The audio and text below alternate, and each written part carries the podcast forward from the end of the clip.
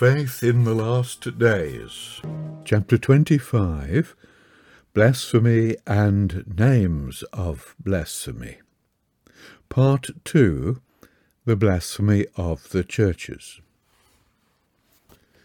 Blasphemy against the mountains and people of Israel, and consequently of the covenanted promises of Yahweh, is the mortal sin of all who believe not the gospel of the kingdom, which is the said promises evangelized. He that directly denies the restoration of the Jews and the reign of Jesus over them in the Holy Land during the age, or indirectly denies this by affirming that his hope, and consequently his only hope, for scripturally there is but one hope of the calling, is the translation of his immortal soul to Transkei Kingdomia at death, and its return for reunion with the mortal dust it left when it comes with Jesus to burn up the earth and world. He who thus directly or indirectly denies this great and divinely attested purpose of the Most High One is under the condemnation of the sentence which reads, he that believes not shall be condemned. This infidelity is the sin of all the ecclesiastical factions of the Gentiles. They contend to themselves with a creed prepared for them by the apostasy, called the Apostles' Creed, which ignores the hope of Israel, for which Paul was a prisoner in Rome, as completely as if earth had no holy land, no Jewish inhabitants, and no destiny involved in their glory and independence. This creedal version of what the apostles believed recognizes a resurrection of the body and a judgment, but such a resurrection and judgment has never entered into their heads to conceive of. This resurrection dogma of Gentilism is the reunion of a fictitious fictitious ecclesial soul from the skies with certain grains of dust in the earth's crust. This is not the resurrection the apostles believed in. To admit the Gentile dogma is to admit the immortality of the soul, which is paganism and not Christianity. Their judgment is akin to it, a judgment invented by the fleshly mind for immortal souls, the judgment of nonentities. It is a libel upon the apostles, a defamation of their Christian fame, a blasphemy of their glorious faith to dignify such nonsense with their official name. They believed in God the Father Almighty, and in Jesus Christ his Son, their Lord. They believed that he was born of a virgin, but not of an immaculate one, nor that his nature was immaculate as Protestants do. They believe that he was condemned by Pilate and crucified unto death, and buried and rose again the third day, and ascended to heaven afterwards, and that he will come from thence again to judge the world, but not to burn it up. They believed in remission of sins, the resurrection of the body, and in life everlasting, but not in the sense imposed upon the words by Gentile theology. The Gentile names and denominations styled apocalyptically names of blasphemy do not believe the things the apostles believed and taught, and interpretations of some of those things approved by their blind leaders of the blind. These interpretations, which are anti scriptural discords, constitute their theology, which, making of none effect the promises of God, as the leaven of the old Pharisees did, generates a vain worship and blasphemies against him and his doctrine. The popish and sectarian interpretation of the Apostles' Creed is the gospel believed by all Christendom. The Apostles, however, did not preach the Gentile interpretation of their creed, which is therefore another gospel. This the papal and Protestant or sectarian world now believes. The world's gospel is that Jesus, a person of immaculate nature, is Son of God, who died for sins, was buried, and rose again, and that whosoever believes this and believes that he died for him and repents, his immortal soul shall be saved from eternal torment in liquid fire and brimstone. Some sects may modify this statement somewhat, Nevertheless, as a general definition, it is the gospel according to the mother of harlots and of all the abominations of the earth, and of those harlots and abominations too.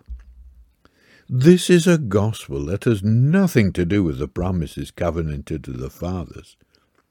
When a man professes this gospel and presents himself to the old Roman mother or to any of the state harlots, or to any of the innumerable sectarian abominations or names of blasphemy, all styled churches, from the mother to the most insignificant of her rebellious progeny. When such a one makes application for admission within their pale, no member thereof, lay or clerical, ever thinks of inviting his confession of faith in the things promised to Abraham, David, and their seed. The unlucky zealot, or bigot, by whatsoever name they might reproach him matters not, who should presume to make inquiry as to whether the candidate's faith embraced the substance of things hoped for, under which hope the twelve tribes of Israel constantly serving night and day, hoped to come, and on account of which Paul was accused of the Jews, if such should be his inquisition that he might assure himself if the candidate's faith were justifying faith. And finding that he knew nothing about the good things God had promised to Israel, nationally and individually in Christ, he were to object to his fitness for admission to church fellowship.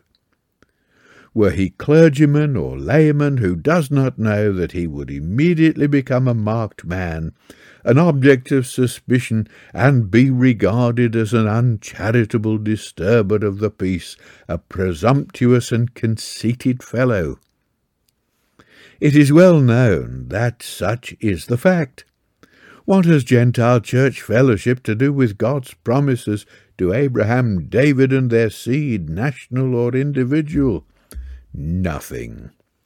Only believers in Jesus, as they define it, and a fig for Israel, their mountains and the promises. It is enough to say that you believe that Jesus is the Christ, the Son of God. But the demons believed this and trembled.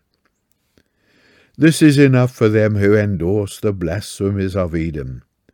Believe a barren proposition and be pious, and make a bonfire of the promises. I say a barren proposition, for the confession that Jesus is the Christ, in the Gentile sense of it, is the mere acknowledgment of a fact, irrespective of the promises evangelized concerning the kingdom by the apostles and himself. What more natural than that the sons of Edom should delight in a gospel that ignores the promises? Is it likely that they would rejoice in the blessings of Isaac upon their brother Jacob, that he should be as the smell of a field which Yahweh hath blessed? Would they, pluming themselves on having the birthright, rejoice that God should give Jacob of the dew of heaven and the fatness of the earth and plenty of corn and wine. Is it to be expected that they, being Gentiles and rejoicing in Gentilism, would respond, Amen, to the eulogy, Let people serve thee, O Jacob, and nations bow down to thee. Be thou Lord over thy brethren, and let thy mother's sons bow down to thee. Cursed be every one that curseth thee, and blessed be he that blesseth thee. Genesis twenty-seven twenty-eight. It is expecting too much of reckless Edom that he should delight in such promises as these. Thou shalt serve thy brother Jacob. To a man that lives by his sword, verse 40, is a galling and bitter humiliation. No wonder that Edom hates Jacob and repudiates all the promises concerning him. That having acquired dominion by his sword, and for the time broken Jacob's yoke, he should seek to persuade himself that Yahweh hath indeed cast off his people Israel for ever. For if this be so, then Edom shall not serve Jacob, and the word of God becomes a lie. Such is the blasphemy of Edom, the name used in Scripture for the enemies of the Jews and surely they are their enemies, who assign all God's curses to them and monopolize the blessings for themselves. Upon this principle, then, all the sects of Edom are incorporations of blasphemy against God, an idea apocalyptically set forth in the words, Upon the seven heads of the beast the name of blasphemy, and in Revelation 17, verse 3, where the beast is said to be full of names of blasphemy and commented on above. A gospel nullifying fraternity, denying the truth in ignorantly maintaining the opposite, or in mixing it up with their traditions, or in rejecting it without qualification or reserve. The disciples of these systems are the talkers on whose lips Jewish affairs are taken up reproachfully. They prate against vain talkers and deceivers, whose mouths, said Paul, must be stopped. Wherefore rebuke them sharply, that they may be sound in the faith. The same apostle says, There is one faith. Now this is the faith which justifies, but not the faith of Christendom. Justifying faith and the faith of the unruly talkers of Edom are antagonist and mutually destructive systems of belief. The latter has no soundness, and in the former, soundness can only be obtained by an intelligent belief of the covenants of promise men are justified by an enlightened and hearty faith in the gospel of the kingdom of God preached by Jesus and the apostles. This is evident from the consideration that when the Lord Jesus sent Paul to preach the faith that justifies, he sent him to open the eyes of the Gentiles and to turn them from darkness to light and from the power of Satan to God, that they might receive remission of sins, or be justified, and inheritance among them, the saints of Israel, who are sanctified by faith which leads into him. Piste te eis eme. It is clear from this that illumination of mind preceded the reception of remission and a right to the inheritance. He whose eyes are unopened by the gospel of the kingdom walks in darkness, and is obnoxious to the sentence, He that believes not shall be condemned. As there is but one true faith, it is also manifest that this condemnation is pronounced upon him who believes not that one faith or the gospel and therefore styled the faith of the gospel. Now, we have shown often that the faith of the children of Edom is not the one faith which the apostles preached, nor is any other form of faith which ignores the promises covenanted to the fathers of Israel. For faith is assurance of things hoped for, a conviction of things not seen, and these unseen matters of hope are the subject of the covenants of promise. For in speaking of the death of that cloud of witnesses who had obtained renown through possession and exercise of this faith, Paul says, These all died in faith, not having received the promises, but saw them afar off.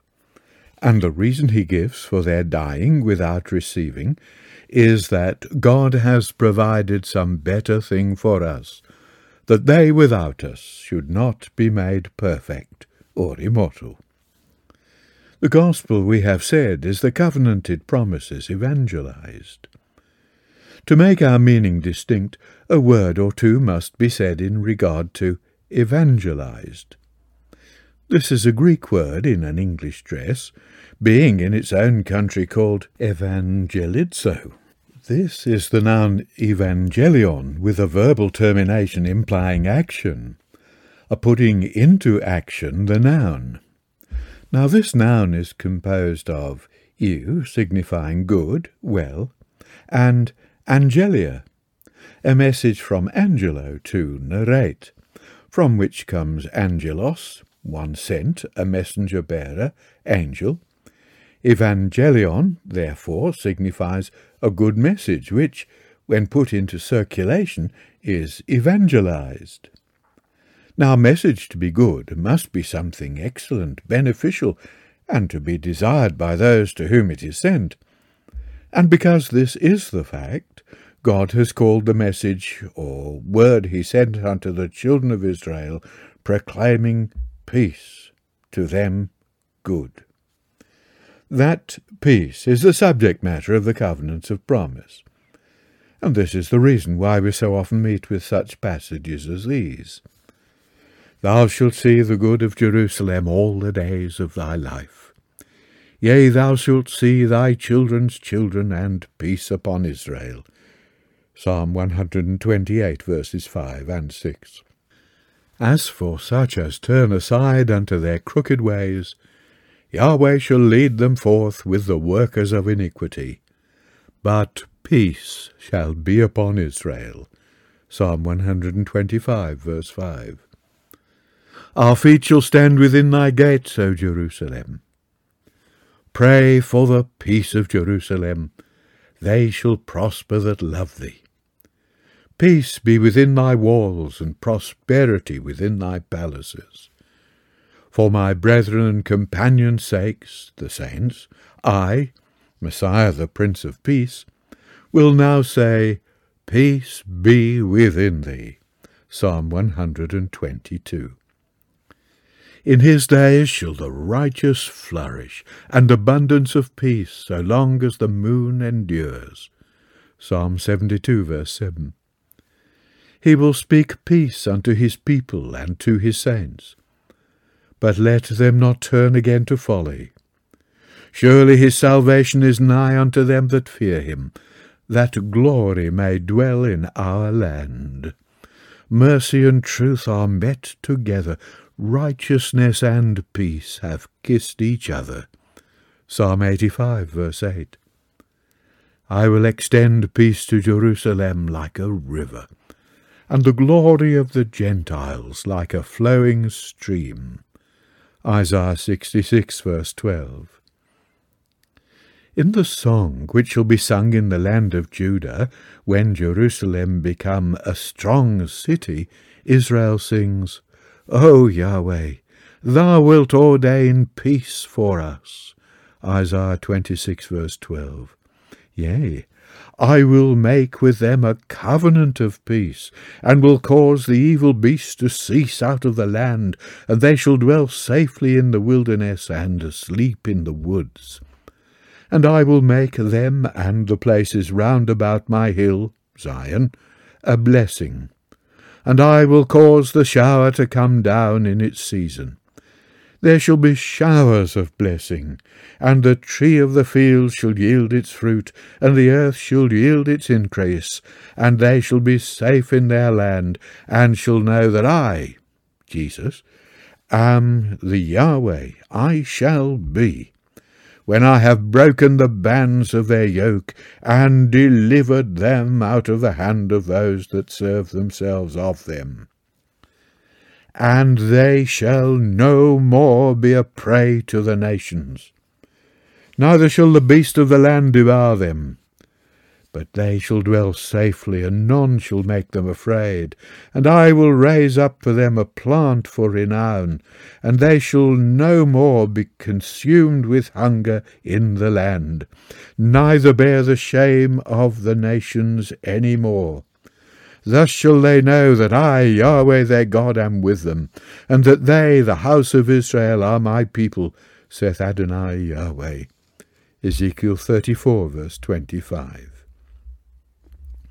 The Son given to Israel is styled the Prince of Peace, of whom it is written, Of the increase of his government and peace there shall be no end upon the throne of David and upon his kingdom to order and to establish it with judgment and with justice from henceforth and during the age. Isaiah 9, verse 7. Then he shall speak peace unto the nations, and his dominion shall be from sea to sea, and from the river Euphrates to the ends of the earth. Zechariah 9, verse 10. And I will break the bow and the sword and the battle out of the earth, and will make Israel to lie down in safety. Hosea 2, verse 18.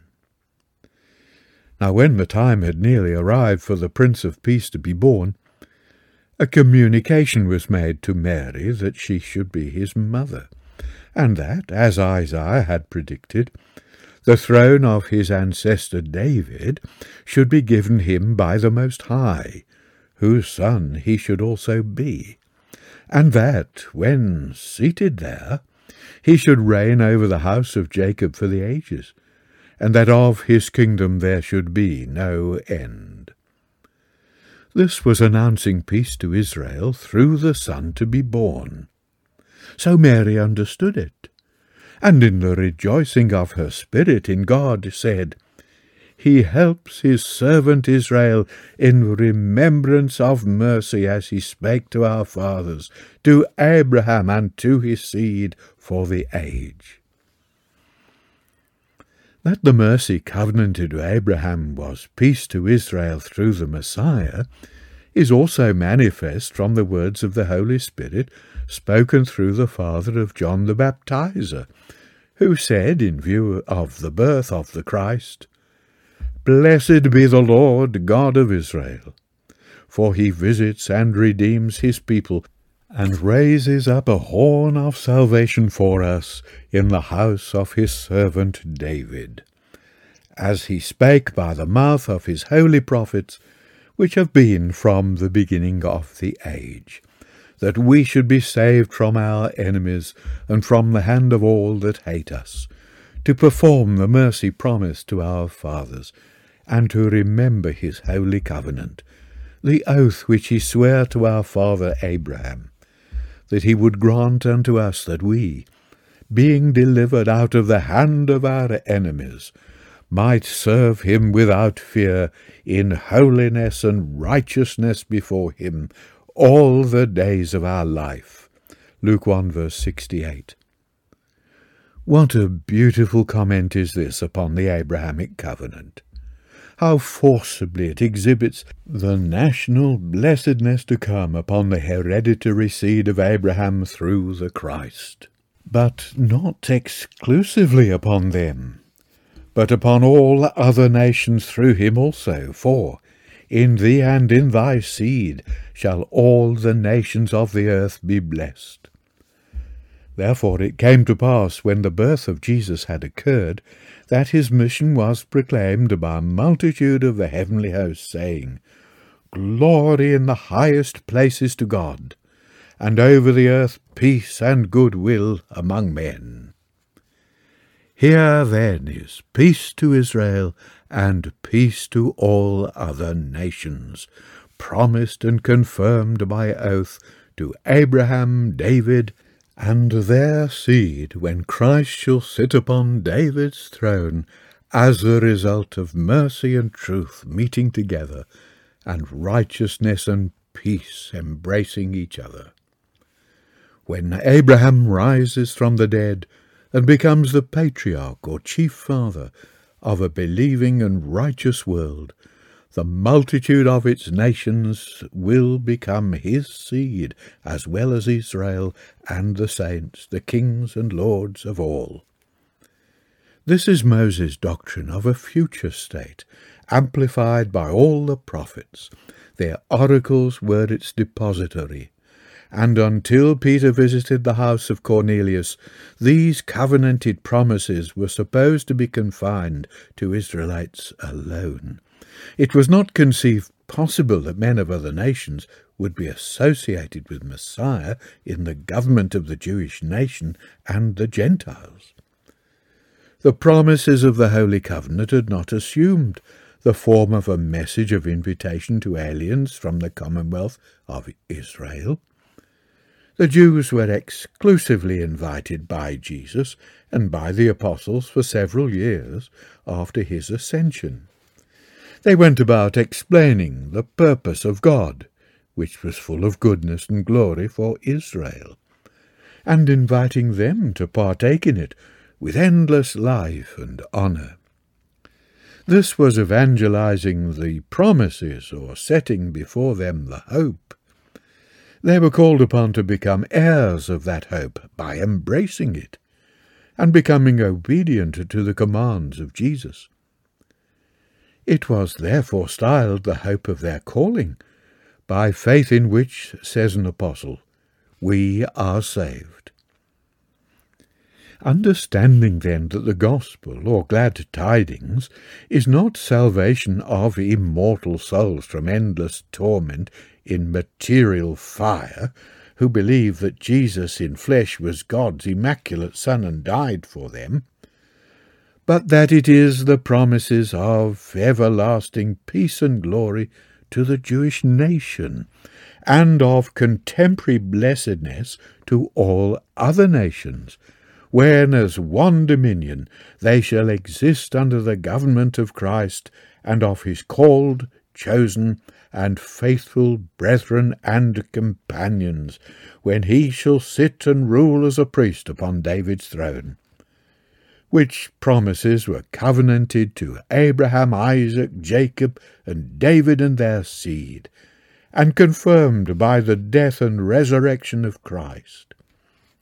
It is these confirmed and covenanted promises evangelized or circulated among men in a proclamation in which Jews first and afterwards Gentiles who believe the said promises and recognize the claims of Jesus to be that Christ, as he is described in Moses and the prophets, are invited to co-partnership with him in said covenanted kingdom and glory on condition of becoming the subjects of repentance and remission of sins in his name. This is the Pentecostal gospel of the kingdom of God, preached by Peter and the apostles. The other, the salvation of immortal souls from endless torture in material fire, is the Pope's gospel, the clerical gospel of Rome, Wittenberg, and Geneva, the gospel according to Christendom, by which its intoxicated peoples are ecclesiastically policed the gospel of Antichrist, which, which, admitting the divine sonship and sacrificial character of Jesus, ignores the promises, blasphemes Israel, and so speaks great words against the Most High, who has formed that people for himself, that they may show forth his praise. Isaiah 43, verse 21. Understanding then these things, and that justification comes by belief and obedience, or an enlightened and obedient belief of the gospel, what intelligent man can be at a loss to perceive that they are not justified, who are ignorant of or reject the promises, when they seek or are sung, prayed, or scared into immersion? Belief of the gospel of Antichrist does not make water saving, and certainly none but a Romanist, Puseyite, or baby sprinkler would make it saving of itself alone. What makes baptism saving, then? For Peter says, We are saved by baptism. We answer according to the word, the belief of the promises, that is, of the gospel the apostles preached, the Baptistic, Millerite, Campbellite, Mormonite, and general Paedorantist theories of belief are not justifying. I might just mention here that a Paedorantist is an infant sprinkler. So it says that such theories of belief are not justifying, because they either ignore or destroy the promises. In doing this, they are, as we have shown, blasphemies and punishable with death. Can a man be justified by the belief of blasphemy? Will a pious profession of love to Jesus transmute blasphemy into justifying truth? Is the sincere belief of what the Scriptures style blasphemy less offensive to Yahweh in a modern religionist than in an ancient Edomite? Is it less blasphemy to say with Millerism, God has cast away the Jews. He will destroy the nations. He will burn up the earth, and we shall inherit paradise with dominion over the beasts after the similitude of Adam. Than to say with Edom, the mountains of Israel are laid waste, they are given to us to consume. One saying is as subversive of the truth of God and as derogatory to his veracity as the other. If immersed Millerism decree the truth, Yahweh's promises which we have set forth will never come to pass. Hence God and Millerism are as much at enmity as God and Edom. It is logical and scriptural, therefore, to place Millerism and Edom side by side against God. We say Millerism, not simply as such, but as representative of all Gentilisms ending in ism, whose theology does not teach for justification, and whose organizations do not require for admission to their fellowship an intelligent belief and confession of the message of peace to Israel, as taught in Moses and the prophets. Let anyone read the faith of Mary, Zacharias, and Simeon, as expressed in their utterances prompted by the Holy Spirit. And then imagine the proclamation of such gospel as sounds forth from the pulpits of the Gentiles being made to them. A gospel which assigns the Holy Land to Edom and consigns Israel to curse and perdition. What does he think these ancient worthies would have said? Would not their souls have boiled over with bubbling and steaming indignation? Would they have rejoiced that their eyes had seen such a Saviour as the Gentile character styled Jesus? Would they have seen in him an earnest of the remembrance by Yahweh of the oath he had sworn to Abraham and of the covenant he had made with David? No. They would have been like our Jewish contemporaries, rejectors of Jesus, because of the Gentile description of his character and mission did not accord with the Messiah as defined by Moses and the prophets. Let all then who believe in the exceeding great and precious promises, and who are disposed to accept God's evangelized invitation to his kingdom and glory, which he has promised to them that obey him. Let such be honest to themselves and true to God. Let them repudiate the uncovenanted traditions of Gentilism as blasphemies against their King. If dipped into Baptistism, Campbellism, or Millerism, etc., let them put off as filthy rags, as garments all tattered and torn, and spotted with the flesh. They are investments unbecoming the divine presence of the Nazarite King of the Jews. He invites men to walk with him in white, a white which the sectarian fullers of Edom cannot produce. What is the chaff to the wheat, saith Yahweh? Some who read these lines may have been dipped into divers Gentilisms, sincerely believing they were obeying the truth. But if you have studied the prophets to any good purpose, you will know that the truth according to Edom is not the truth as it is in Jesus. Your own good sense will teach you that your sincerity will not transmute the one into the other. Do you find in the Bible such a dogma as, He that is sincere and immersed shall be saved? This is one of the gospel nullifying principles of Edom, a mere tare sown among the wheat. Abandon it, dear friends, and consent heartily to the wholesome, unrepealed words of Adonai Yahweh that he who believes the gospel or promises and is immersed shall be saved, but he that believes not shall be condemned.